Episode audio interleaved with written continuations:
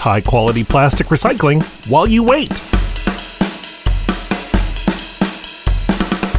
It's time for Cool, Weird, Awesome.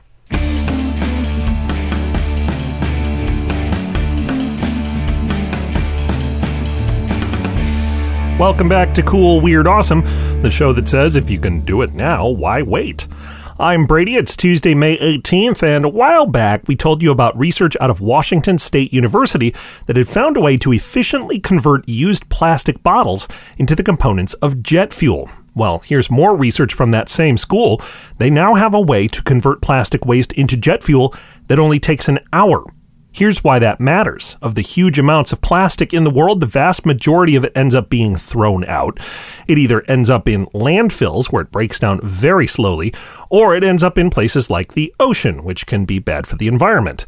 Why isn't more of it recycled? Well, partly because the process of recycling plastic often requires lots of energy and time. It's not necessarily cost effective.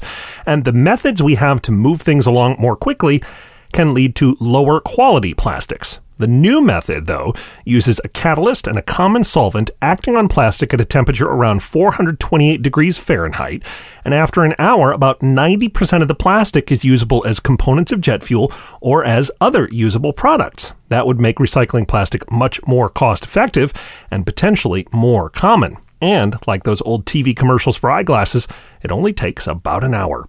You can learn more about the new ways to quickly recycle plastic at coolweirdawesome.com and on Twitter at coolweirdpod.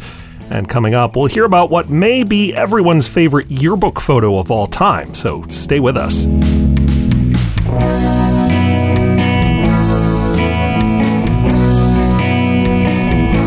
If you like listening to Cool Weird Awesome, help us make Cool Weird Awesome as a backer on Patreon. For just a dollar a month, you'll get loads of extras, including more episodes of the show.